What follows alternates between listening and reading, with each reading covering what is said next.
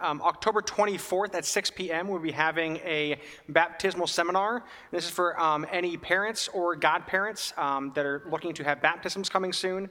I know we've had a couple births recently, um, as well as uh, if you're looking to become a godparent, going to those classes. So that'll be October 24th at 6 p.m. in the Commons area.